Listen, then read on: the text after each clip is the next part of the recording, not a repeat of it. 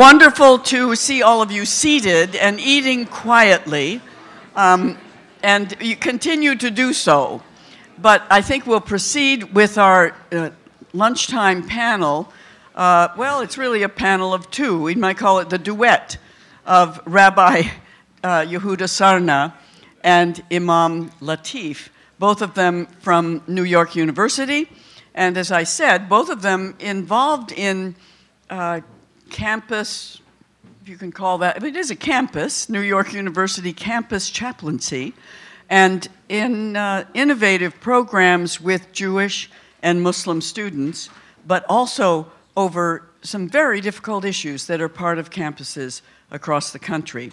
And without going into an immense uh, biography of each of them, uh, both very distinguished and both uh, very uh, relational in the work that they do.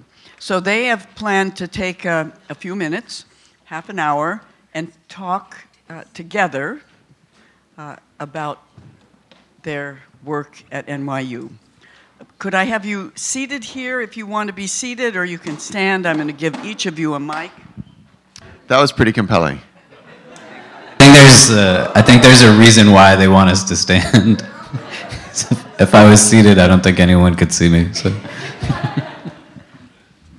uh, well, first of all, Diana, thank you so much for having us. I don't know if you understand what it's like for us to to be here and to see you, because we've been um, reading you and teaching you for over a decade, and um, you you are uh, you're a titan in, in our eyes and a pioneer, and um, one who has provided the intellectual framework for our work and for the work of so many others. So, as you're celebrating the 25th um, anniversary of the Pluralism Project, uh, I just wanted to say that our conversation, you should take our conversation as something of um, tribute uh, because you've really You've done it.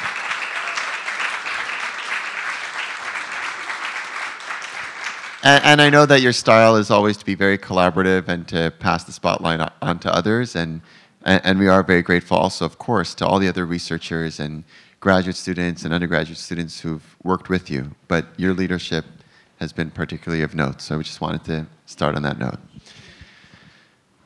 Uh, my name is, is Yehuda Sarna. Uh, I've been working at NYU since 2002. Uh, and um, over, the, over these past 15 years, uh, we've observed something of a transformation of the campus climate.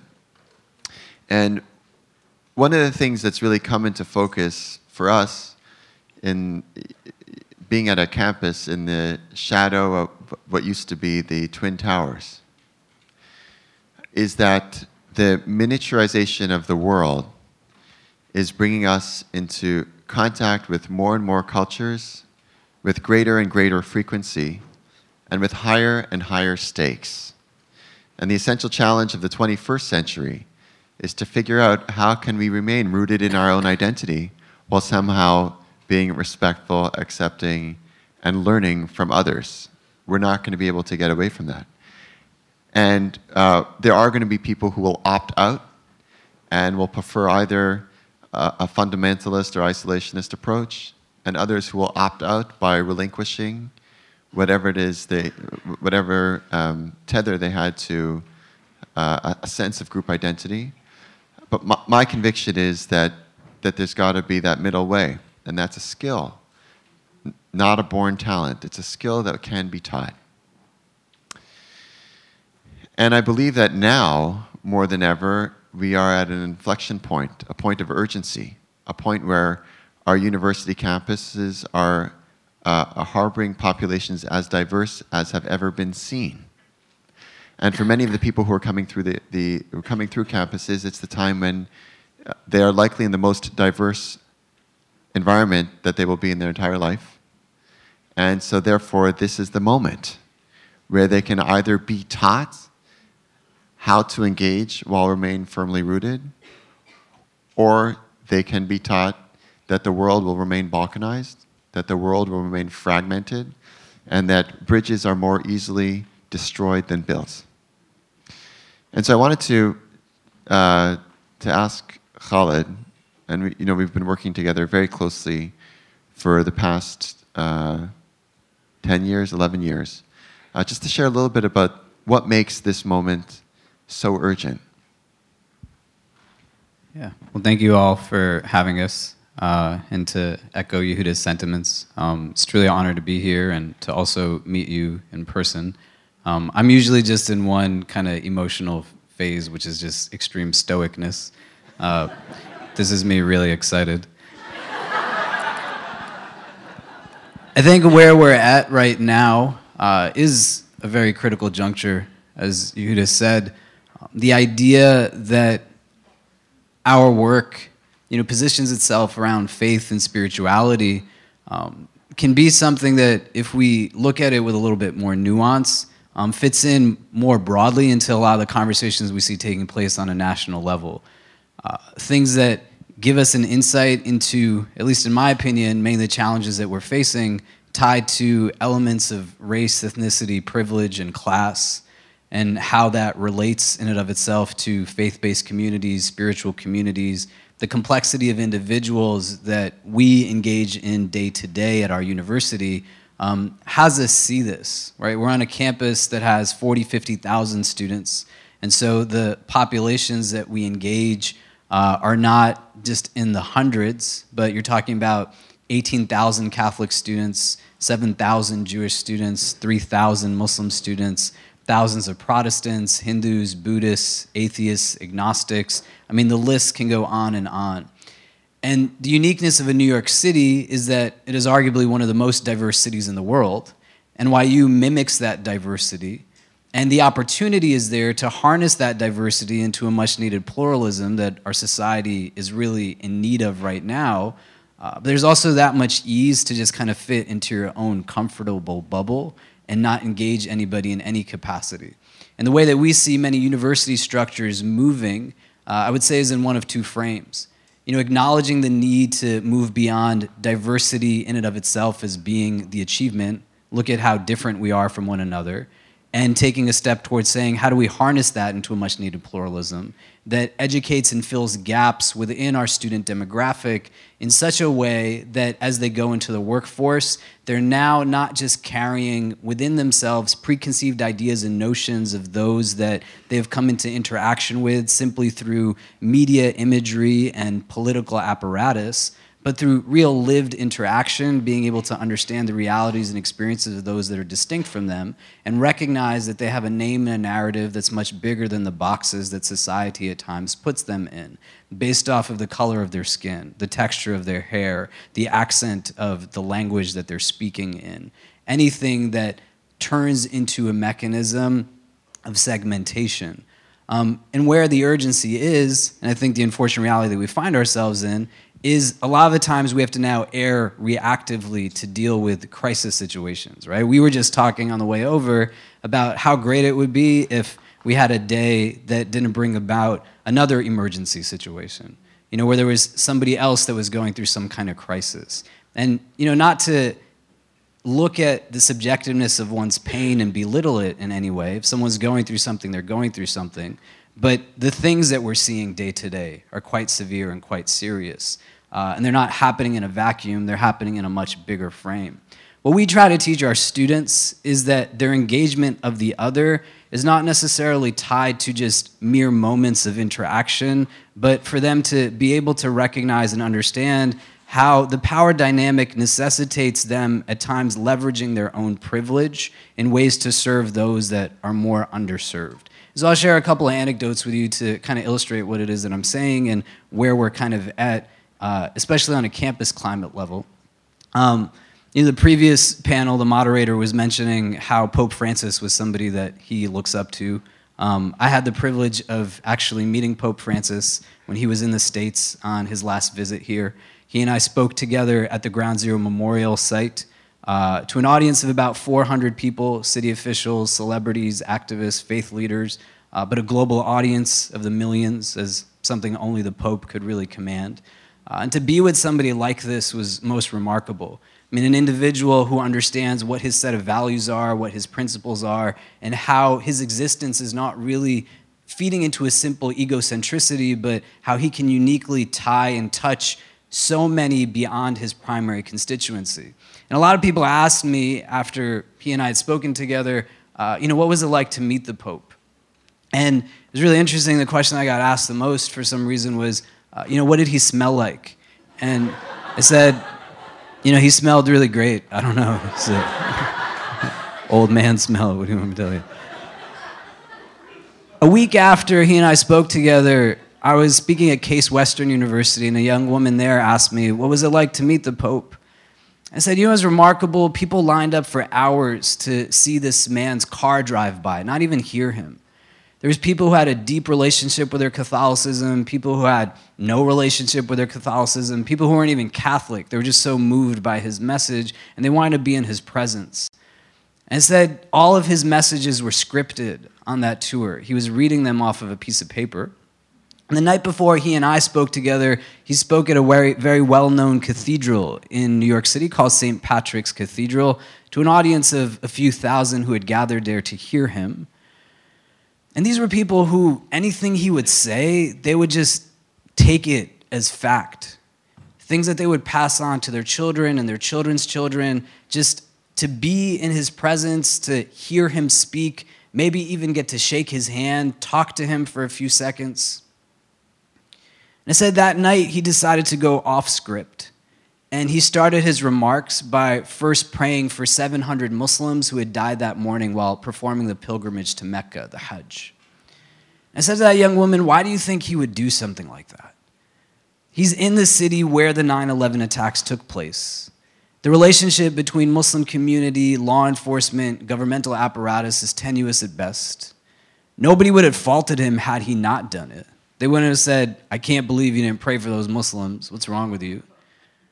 He simply did it because he felt it was the right thing to do. This is a man who chooses to eat with the homeless rather than politicians. A man who asks his global constituency to take in Syrian refugees when many of the world's leaders, including elected officials in our own country, were looking for every reason to keep them out and are still doing so. A person who understands his existence as being much bigger than he himself and that's the essential pursuit, I think, of the work we do on an academic level and on a co curricular level, and what New York University has afforded us the opportunity to do. When many universities are stepping away from religious programs, spiritual life, pretending as if it's not something that really makes a difference, we've seen through data analysis and statistics that the gross majority of student events, programs, and services on our campus of 50,000 take place by spiritual and religious groups and the way that we can harness organically their coming together and allow for them to now carry themselves not through a uniformity of the external, but a uniformity that's internal through multiple points of interaction that allow for them to engage the other in meaningful ways is what it is that we're really looking to do. And when you juxtapose the example of a Pope Francis to the realities of racism, hatred, and bigotry that we see deeply embedded and entrenched on individual as well as systemic and structural levels in a lot of the institutions that we surround ourselves in day to day, that's what these students are getting bombarded with. And the challenge isn't that there is people who are informing them in such a manner that pushes them further away from each other, but there's seemingly more so a shortage of individuals who are telling them that even if they don't buy into that rhetoric, they have to speak out against it. So I wanted to share with you one example uh, of a young woman who just yesterday had reached out to us on our campus, a sophomore at NYU. Uh, a Muslim girl. Her name is Esma. And, you know, some of her language is a little explicit, but she's not speaking in her own voice, but of things that were said to her. And she said, Today was the toughest day that I had, meaning yesterday, maybe ever. This morning started off with a man tailgating me for about five minutes, only to pull over next to me, curse me out, yell racial slurs at me, and tell me to go effing back for another five minutes. I filed a police report, cried it off, and went on to class. Then I walked into the school as I always do and entered into an event that was hosted with a speaker by the name of Anthony McCarthy called The Changing Terrorist Threat 15 years after 9 11. In hindsight, I don't know how the university could have brought him in. It was the most demeaning, derogatory, bigoted talk I've been to, and I was only there for the question and answers. Of the many horrendous things that were said, some of the statements Mr. McCarthy made were Muslims in America need to be religiously and racially profiled, because that's the price we need to pay for safety. The reality is, all the bombings made in America are by Muslims, so Muslims need to all be put on the radar. The NYPD's report, Radicalization in the West, the Homegrown Threat, needs to be re-legitimized and used by the NYPD. And Esma says, even the NYPD acknowledged the wrongness in it, and this dude commends it. Mr. McCarthy then looked at me in the eye and said, I need to be religiously and racially profiled. Esma is a Muslim girl who wears a headscarf, a hijab that the surveillance on me and invasion of my privacy and other rights is a necessity. He said, I'm sorry if you're offended, verbatim, but that's the reality. And Asma says, That's privilege. He's asking if I'm offended. Are you kidding me? My life is at risk each day I go to school because I wear hijab because law enforcement agencies delegitimize the narrative on Islamophobia by passing most assaults on Muslims as non hate crimes. My mosque has informants spying on our charity activities. My whole childhood is one where I was subject to harassment because of my choice to exercise my freedom of religion, and here you are telling me I'm offended. And then as she goes on, she says, What hurt more than his stupid statements was the fact that there were actually students in the audience nodding their heads, agreeing to what he was saying. And the rest were just dead silent. Not a person got up to say that, yeah, I'm in the same class as Asma and we're friend, and she's not a terrorist. She shouldn't be harassed by law enforcement. You know, she's just a human being like us. Now, in a school that has 50,000, we can't say that the work that we do with about 70 other chaplains, a great multicultural and educational program, a variety of other affairs offices are hitting up each one. But the direction that we're going in is to be able to acknowledge realities like this, the impact it has on students, not just in the moment, but in the long term, and beyond the direct recipient of that kind of rhetoric, what it's doing in terms of real socialization and awareness of those who are kind of sitting there.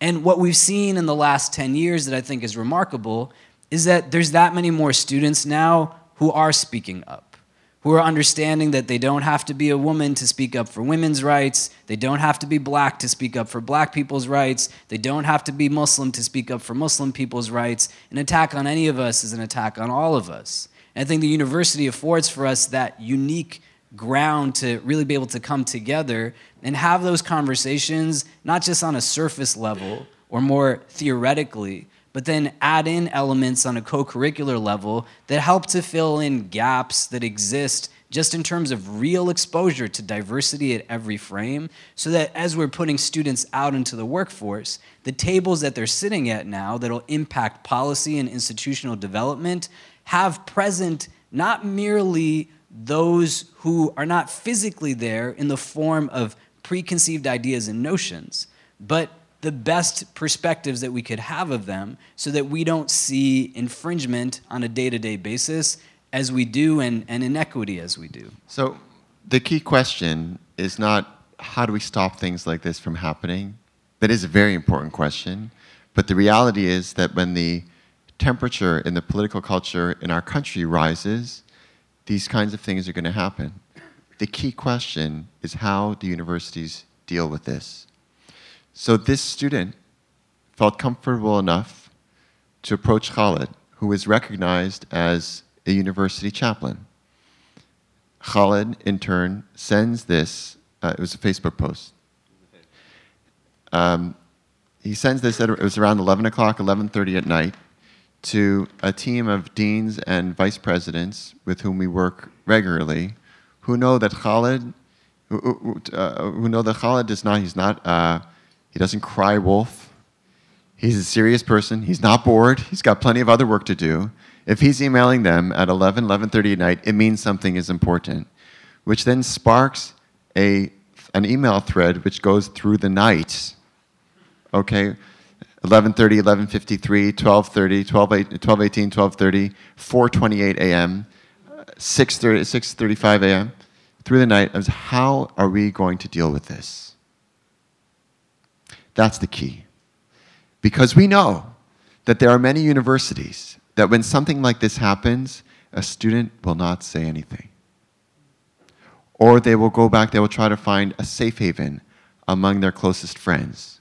Or they will call their parents and say, I don't know what to do, this happened. But is there a channel? Is there a channel through which a student could go and say, there is a, uh, I have a religious role model, there is a, uh, a paid staff professional who has the respect of university administrators, whom if I tell them something, they, I have the confidence in them that they will stand up and communicate what it is that I endured.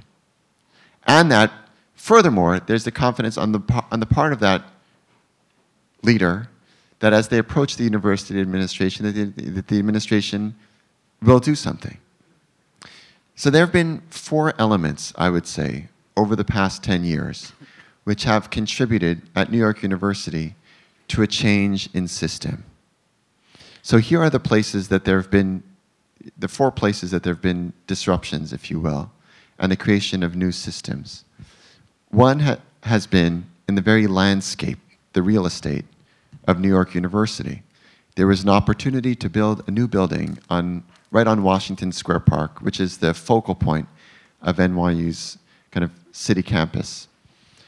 And the decision was made to create a global center for academic and spiritual life, which uh, houses, right at the center of NYU's campus, all the religious, spiritual uh, student clubs at New York University. It is the hub of activity for all the 70 affiliate chaplains. It is the, it, it is the meeting ground, not just for these individual student faith organizations, but for student clubs which pull those together. By creating a physical address, and for that uh, building to be seen anytime anyone traverses Washington Square Park, sends a very important signal. And whenever I give a tour for other people from other schools, certainly from European universities, they see this thing and they say, well, we can't, you know, we, so odd, it's so strange. I mean, it's one thing for universities which are historically, uh, uh were founded as, as uh, religious institutions to have a chapel or a, a, kind of a center right at the middle of their campus. But, but for a multi-faith space to be built is quite a statement. So that symbol has been very important. The second thing, second area we've, be, we've begun to disrupt is the academic space. I mean, you all know the, the secularization process that's taken place to the point where all things religious, spiritual, faith related have been pushed to the margins. And what we work to do is establish a minor in multi faith leadership, an academic minor. And uh, the anchor course is taught by both Khalid and myself. Um, and this minor is housed in the School of Social Work and the Wagner School for Public Service, that's NYU School for Leadership, Government, Nonprofit Management. Um, and we met resistance, of course. Uh, some people were worried that we were just having this course so that we could convert people. Uh, we didn't know exactly how to deal with that given that we belonged to two different religions. Uh, and we weren't about to um, compete in the classroom. Um, but what we found is that once we established this minor and other department schools realized that there is something to do here with rigor, that the work of the Pluralism Project and others is serious academic work, and there's a field to be had, there's a discipline to build. Uh, we began receiving invitations from different schools to, to, st to start offering courses. So now in the business school, there's a mindfulness course being taught.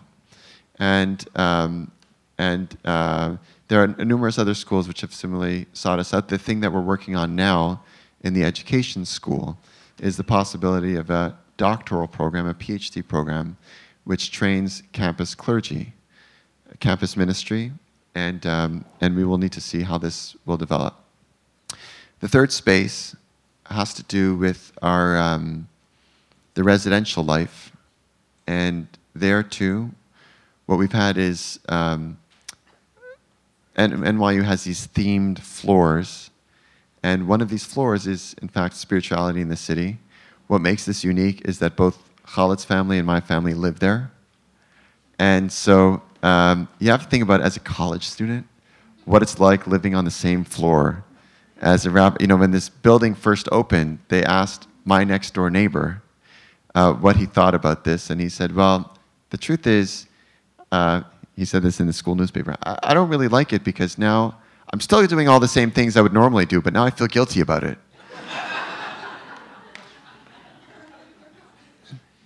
but having us in the building uh, and seeing our families interact, and even for a period of time shared a nanny, uh, and seeing how organic the relationship was ha has been an important thing to the point where, um, where when all the residence hall directors gathered for their intensive training, one of the things that the school did is they had us come and speak to them as, as, as, as a model. And then the fourth has to do with the broader mission of the university, and that's that I would call public engagement. So Diana, before you referenced the, this documentary that we worked on, and now through various portals, um, we've been utilizing this, this center, the physical space, uh, and the academic platform as a way of engaging the public in very, uh, in very relevant and pertinent conversations, recognizing that universities play can play a very important role in public life. And I would say it's become so a part of NYU's culture that one of the ways in one of the most diverse cities in the world that NYU can, can educate the public has to do with religious and spiritual pluralism. So those are some of the building blocks. So, and, and when we go to other universities, which is pretty frequently, probably more frequently than we'd like, but what we do is in conversations with faculty, with student leaders, with administrators, we say, here are the four things. Uh, that's the way it happened. Not every school is the same, and of course, a lot of local differences. This didn't happen according to a specific plan. These, these were all processes that evolved organically. Uh, but in retrospect, we see the way these are mutually uh, generative and the way one feeds the other. The importance of having uh, an address, the importance of having visibility uh, recognizing people's hesitancy in different spots to keep uh, any conversation about religion out, while students at the same time are pushing to have it in. They want to be acknowledged as, as whole people. And, um, and these are the elements. I think that is the key question. Yes, things like what Khalid described are going to happen, but the question is, are the systems in place to deal with it? I, I don't know how much time we have left. Maybe we'll go for the Good, but, uh, yeah. you know, questions? if you want to add a few more remarks, and then uh, I think we wanted uh, a few questions, questions, from people who are really eager to hear from you. It's just the last piece before we open up to Q and A. Is I think beyond the kind of reactive mode, um, what we find also is just the opportunity to do really beneficial work. So we're not just teaching our students and our campus community to kind of be there to deal with all those things that are wrong and terrible, but also to be able to then utilize the unique relationships that they form with those that they could fully get away with not building those relationships with, and to leverage them to do productive, beneficial work, right? So it's one thing to say, speak out against that which is not good, but also, in the most simplistic sense, to go out there and do those things that are good. And what we've found when we've been engaged by university administrations other than our own uh, invitations by student affairs officers, um, provosts, etc. A lot of the time when they deal with this frame, if at all, is usually to try to de-escalate some type of problem. That's the only right. time they it comes just want the problem to go away. Yeah. So it's like, how do we fix this, right? It's like, come here and tell us. You know, we're like, oh, what are we going to tell you what to do? Um, And that's part of the problem. And I think having a robust institution that allows for you to think strategically in the long term uh, lets you preemptively deal with many things, um, even when it goes into crisis mode, and not have to restart everything because you're now utilizing religion in a different frame. We don't do so much that emphasizes, you know, theological or legalistic kind of frames of interaction, but our primary focus is to look at religion beyond a phenomenon, understand that it is a tool by which society is engaged. It's not going away, you know, much to the dismay of many people or their projections. So, how do we harness it and turn it into a mechanism uh, that's a positive force in, in society? In the campus setting, the ideal setting for something like that, because now students are coming together and engaging each other in a very formative period of their identity. So, so I'll tell you when that when that um, incident happened here. Uh, I wrote an article in the which ran in the in the New York Jewish media, and the headline was um, "Right Spirit, Wrong Partners." Um, and the idea was to say there has to be more conversation, there has to be more listening. Um, the question is who, who are you in dialogue with? It's extremely important for voices, for stories to come out. But if the conversation is framed politically, as someone was, was speaking about earlier, just the extreme binaries, you're not going to get anywhere. That's not a conversation. And what we see really in truth is that of course, there are religious dimensions to the conflict, but the political conflict is not the same as the relationship globally between Jews and Muslims. And so, uh, you know, our, our, work is mostly focused on having a Jewish-Muslim Muslim conversation, not filtered through the political conflict of Israel-Palestine, but instead to get people to know each other face to face, hear each other's stories, and for that personal element to then inform their, their political view. Um, I don't know, Khalid, if you have anything you want to say about that. Yeah, you know, I, I think one of the things that happens on our campus is um, effective conversation as well as uh, understanding around this issue and many other issues, given the dynamic that exists um, in terms of, I think, more equitable representation of underrepresented minority populations on our campus, right? Um, so I'll give you an example. Uh, you know, three summers ago, um, when the escalation of violence in Gaza, you know, was what it was, um, populations decimated, homes are still, you know, buildings are still destroyed. Uh, we had students who came to see me who were Muslim uh, during our month of fasting, and they said, uh, would it be okay for us to organize some type of prayer service and remembrance for those who have kind of been killed, right? Families, children, etc. And I couldn't understand there was a hesitancy in their voice. And I would say, why? Like, yeah, of course. Why would you not do that? And the first question they asked was, well, wouldn't we get in trouble if we did it? And I said, why would you get in trouble? And then the second session question they asked was, we don't want to get anyone upset with us. And that mindset has to be understood because on a campus kind of arena in the country right now, there's probably about two to three dozen Muslim chaplaincies, um, many of whom are not funded in any capacity, institutional apparatus in the Muslim community for a variety of reasons, not for a lack of trying, but you know, we understand it not in a vacuum, but the realities of relationship with government, scrutinization of charitable giving, you know, detainment, deportations, etc. It makes it hard to build when the people who you think would have your back when you're building are the ones who are pushing you down the most. Um, get us to a place where, in the mindset of many Muslims, that you can then parallel to the mindset of many minority populations on campus is such that there's no point in trying because we don't represent kind of those who come from either the majority or the privilege, and everything is looked in the frame of hesitancy and timidness.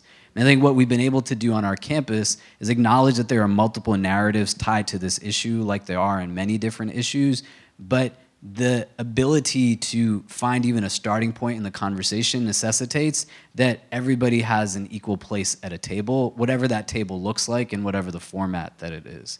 The other thing that we found was that there just wasn't room for people to really mourn in certain situations, right? That the ability to be able to acknowledge that your struggle actually is real somehow will invalidate me and my understanding of my struggle. So, how can I give to you any type of validation or acknowledgement because somehow that'll lessen my commitment to what it is that I believe or what I uphold. And beyond an individual capacity, what will that mean in terms of like communal responsibility?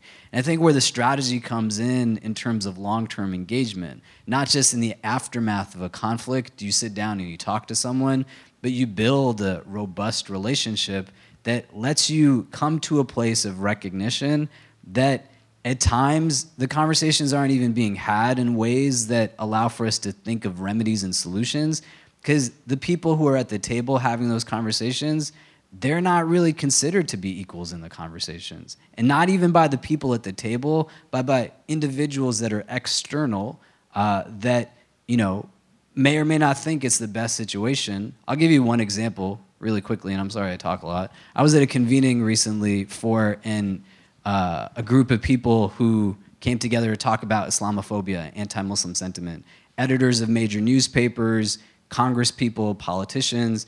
We're having a conversation. There's a congressman sitting next to me. And a presentation was given on Islamophobia in the country at this moment. And the congressman responds at the end of it and says, This is really great, but it doesn't acknowledge my fear. And he was asked, What do you mean? And he said, For example, I would never get on Egyptian Air because I'm afraid that the pilot would fly me into a building and blow all of us up. And this is a convening of people who are working against Islamophobia, right? Just keep that in mind. So I'm sitting next to him. We're sitting this close. I started having a conversation with him, you know, going back and forth. The first couple of things he said, that makes sense, and he's listening. And then, you know, I said to him, What would you feel if I said I wasn't comfortable around you as an elderly Caucasian male, given the number of people who fit into your demographic who have committed mass shootings in the last number of years? And he got quiet and he said, You know, that's very judgmental of you. and I said, You know, but what's critical here is I don't want you to think about our direct conversation, the woman who is facilitating the conversation standing in front of everybody, who is the convener, every time I spoke, she would shake her head. And every time that the other man spoke, she didn't say anything. And now, when we finished up, and she finished it quite abruptly, where I felt we were getting to a place in a conversation, she adjourned, and immediately she came and she sat and she talked to me. And she had done so under good intentions, and I'm listening to her, and I said to her, Ma'am, what do you think everyone in this room right now thinks is happening? That I just had an exchange with somebody else in this group. You're only talking to me, and you're not talking to anybody else. Even if they don't know what the content is of this, what do you think they're thinking? And I said, Do you have any plan to go and speak to him in a similar way? And she said, If you want me to, I will. And I said, why don't you want to yourself? And I said, if you don't engage that, that's why these things are going to keep happening. So the way we have the conversation is very critical. And what a lot of universities do right now is just want to say we had a conversation, and then that's it. It's a band aid, and it's not fixing anything. I mean, that's. I would say that that's that's very right. I mean, I would say 80% of my time is spent as the director of the Jewish Center, and 20% as on broader university issues. I, I, very much believe in that. I mean, I think there are too many models that I see of um, of leaders in the interfaith space who just are not able to tug uh, the, their imagined community along with them. And so, I believe it's essential to have at least a foot in, in both we're still working. It happened literally at 4 a.m. this morning. Oh yeah. Oh, this was this was on our. Yeah, this was last night and this morning, and and then so we got on a train. then we got on a train. That's six in the morning. But that's such. I mean, how should a university respond? Well, I think what we want to see is accountability for whoever it is who brought that speaker. Right? We want we want that person to to know for it to register with them that that that kind of thing is not, is not okay. And we want to put them face to face with the people who feel aggrieved by it. And we'd also like to, we'd like to see, uh, I mean, I think the beginnings of this on the email thread were occurring, uh, you know, a task force with, with, a, with a quick response time so that there doesn't have to be a hundred people on an email thread to decide, but four or five people are empowered to, to make a decision. So the grouping um, that I had emailed last night was of uh, university leadership that I had also convened about a month and a half ago, two months ago, um, when the potential for our major holiday tied to the Hajj, Eid al-Adha, uh, was still up in the air whether it would be on September 11th or not. So we came together for about two or three hours, individuals who represented various student affairs offices. Um, I laid out kind of ideas and strategies from my end tied to messaging, visibility, um, you know, how are we dealing with students who are at abroad sites, especially in Europe, where there's an escalation of racism, violence against many people, right? Um, a variety of things. But I think beyond the specifics of what we asked, you know, what is critical to understand is that the two of us share the title of university chaplain at our university. We're the respective directors of our own centers as well.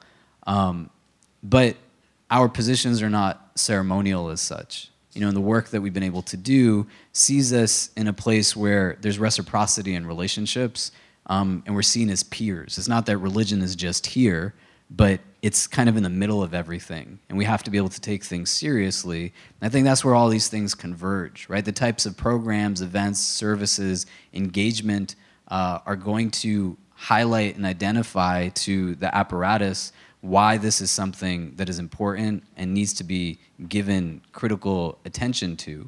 Um, and there's growth in that, right? If I had sent that email 10 years ago, um, I don't think the same kind of movement would have happened at the same time. The other thing that is coming about is that there's not a lot of precedent for this, right? Um, you don't see models like this elsewhere. So I wish I could say to you, this is exactly what it is that we're doing. But one of the things that we're trying to figure out is how to do it well and effectively. And better, so that, and better. And better, so that we can then go to other spaces, right, and be effective beyond just personal anecdotes and charisma and inspirational stories. Um, say very substantively and directly, here are like the five, ten steps that you can take in this way and where it's been effective. I would say to add on to what Yehuda said, is one of the things that I'm looking at right now quite extensively is you know how are we training um, our mental health staff and our wellness center to deal with the nuances and diversity that come from the Muslim student experience, right? From you know race, culture, ethnicity, class, level of religiosity, etc. Because um, the unfortunate reality is that a lot of times when we engage religious community, we do throw th so through symbols, right? Um, headscarves, beards, etc. Skin color has become a religious symbol today and the way that we engage, you know, students coming from certain backgrounds uh, is indicative not of really who they are, what their needs are, but our perceptions. Um, so there's a lot of things that are going on on there. So the second point, I think that's a really good point, um, and I think it deserves some serious thinking.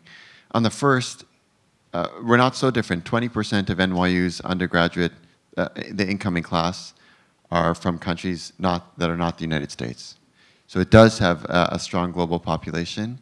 And actually that, the, the, the, the, um, the internationalization of the student body has been a contributing factor to, uh, to reinforcing spiritual diversity because they wanted markers of home, okay, to, to, as many markers of home as possible for people coming from other countries. And so one of the things that we work in our own respective centers is how do we accommodate, how do we create that sense of home for, you know, for, for, for students of our faith from all different countries, recognizing that the religious language, if not the vernacular, but the religious language, can give them a sense of belonging. I think for us in specific, you know, you're asking how do you deal with diversity. I don't think it, I think there's comparable instances in different religious communities. Um, within the Muslim context, you know, you have just the beginnings of institutional growth here. So at our center, I worked on my own with a large population for over a decade. About two years ago, I hired an assistant director. Uh, we fundraise everything that we spend operational and programmatically for our centers. Um, this past month, we brought on an associate chaplain to work primarily with Shia students and Shia community. Um, we have a staff psychologist who sees students, uh, you know, who are Muslim. Um, and I now have three undergrad staff and three graduate student staff. Um, and that takes time to build, but it necessitates having partners that you can learn from, right? So a lot of my early years were just in understanding the model of the Jewish center, the Catholic center, the Protestant ministry. How do we build something that's sustainable and implement programs and events that would allow for the longevity of something um, with an understanding that we have a diverse community. And my role as the ED of the center might keep me from speaking to certain topics because I have to be accessible to multiple students um, or coming from different backgrounds. But that doesn't mean I can't create programs or bring you know others through multiple entry points. And that's whether it's in the framework of Islam only, in interfaith relationships, you know, cross-cultural relationships. If you look at the Bronfman Center, which is our Jewish center, I mean, they have incredibly diverse rabbis that are on staff that on a personal level, and I'm not speaking on your behalf, I could tell, like, I'm a Sunni Muslim, which means I'm not a Shia Muslim. I don't think that's tied to respect, you know, I just know who I am. Um, but within that, my personal preference can't dictate, you know, especially at an urgent time like this, what kind of resources and services that we're, we're providing. There are so many pieces. Yeah, so much. um, if you give me like a second to process, just to kind of think about what would make the most sense. You know, I, I think strategic. Like I, I don't know because I'm not at your university, and so I don't want to sit here and say to you, go and talk to these different offices. What I would say in the frame of you know working in Muslim chaplaincy and speaking to another Muslim chaplain, um, the way that you kind of indicate to a broader apparatus your um, presence being of value is have a baseline understanding of programs and events that you would do that if five years from now you weren't there it wouldn't just be muslim kids who would say no we need this to be here and who are those people that you could partner with that you can leverage their power their authority um, their legitimacy that in spaces where you're not given voice or given entrance, they're speaking on your behalf and in the most positive of ways. And that might necessitate cutting out certain things that you do now because you're thinking about it not just in the immediate, but you know, five years, ten years down the line. So there are certain things that I would have loved to do around student leadership development, around religious services, around community service that I couldn't do in my first few years working at NYU because I had to be able to figure out in a city where everything is so expensive and it's not easy to be Muslim. How do you get to year 10? How do you get to year 20? How do you get to year 30? And you'll get pushback from people um, because they'll want you to do things in the immediate. So, the second thing that I'll say, is not a direct answer, and I'm sorry, I know I talk a lot. You have to have really good self care habits right? You have to be in a place where you're going to absorb a lot. Students are going to come and talk to you about their problems, their issues. They might not understand why their pain is real and there's not resources for them at hand. And if the only resource they have is you internalizing that, plus you have the frustration of individuals who have no cultural competency, no sensitivity, or they'll just tell you straight to your face that this is not important to us not having outlets for your own ability to synthesize is going to make it that much harder to get to, to year 10 uh, and even beyond it. and, and people who bring uh, others who, uh, who do promote hate speech should also be told that other people don't like that. Meaning, meaning, meaning, meaning that, that the, the, the, the expression that what you did deeply, I'm not saying you personally, you understand? What, what you did deeply offends me. And I have the right to now tell you, and I, I can expect that you can sit for an hour or two hours, or as long as it takes me, for me to say why that really bothered me. so so uh, I really believe that the, um, the freedom of speech should come with the responsibility to listen. So if you bring someone who's deeply offensive, you need to fully expect that, that censorship is when it's something is when you actually prevent someone from coming. But saying that you don't want someone to come, that's also free speech. Yeah, and don't leave the Christians out. Okay. Yeah. All right. Yeah, don't don't don't leave the. Yeah, I, I, and I hope that you understand as a as a framework as a framework where you know I, I mean the work that we do is not just relevant to our, our to own. Obviously, it's university wide, but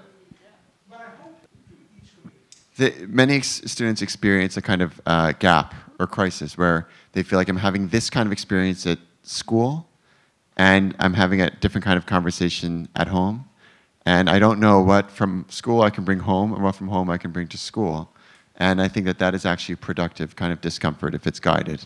I think what, what, they, what we also offer to our students, though, is modeling in leadership, right? So, you know, the man that I'm blessed to work with has stood with the Muslim community at numerous times when people have told him not to, right? And it's not just working with him, the Catholic priest at NYU, who was a mentor to both of us, who has since retired, I mean, at times when literally his parishioners were sending him death threats, uh, saying, We won't come to church. I mean, there's times I would walk down the street with him and he would ask people, You know, I haven't seen you on Sunday at church anymore. And they'd say, like what church? And be like, what do you mean? There's this big white church there. We used to lease space in the building, the basement of it. And they would say, that's not a church, that's a mosque, right? But I think to exemplify leadership in certain ways, so on the academic level, engaging in the theory, implementing a pedagogy that allows for that type of understanding to be in a classroom environment, but the co-curricular elements allowing for us to now show them actually how to do this in meaningful ways uh, so that they can in turn start to carry it out. And I think the advantage of being in a university setting is that we're getting people from all over the world and they're bringing global issues from everywhere but we too then are privy to conversations beyond our campus community that have us now speaking in places where we might be the only ones of our background, but is starting to set a certain standard uh, and impact in, in different ways. And then our students are being encouraged to go into this line of work, not in the form of clergy per se, but through whatever professional pursuit they're seeking, understanding that this isn't an add on, but it's something that has to be very much synergized. And we see it and one of the things that I think is really important to understand, our work is not Muslim Jewish specific, right? Our university, like many universities in the country right now, are having very difficult conversations just around diversity on a whole and how that ties to elements of race, ethnicity, and privilege. And it's not to be redundant, but I would tell you that a lot of the challenges that Muslim students face on campuses across this country have nothing to do with anything dogmatic, right? It, it, it's you know it's not. It's a product of many other things that are just symptomatic of things that we're not having conversations about but universities are now having them uh, because they see the realities that, that are coming from it. And we're privileged to be in a place where we can participate in conversations much beyond our direct uh, constituent base i would say it's been a great privilege to have both of you here today uh, I want to thank you and also thank Farhan Latif, who is here. Farhan, would you just stand up a moment so we can see who you are? Um, no relation uh, to oh, Imam Khalid Latif, but uh, we look alike. Of the look alike, yeah. Uh, uh, both, uh, um, and Farhan is with the El Hibri Foundation. That is responsible for enabling us to bring the two of you here. We are so grateful for your words. I'm glad this is videotaped because there are many, many people who are not in this room at the moment who need to hear the kind of conversation you have been having and think about these issues in relation to the university. And happily for the rest of us, uh, we're going to move back after this nice, refreshing break uh, to hear about uh, the campus crucible with uh, four people who have been involved in campus uh, teaching and uh, in campus uh, religious leadership. Thank you, uh, Thank you, Rabbi Yehuda and Imam Khalid. What a great thing.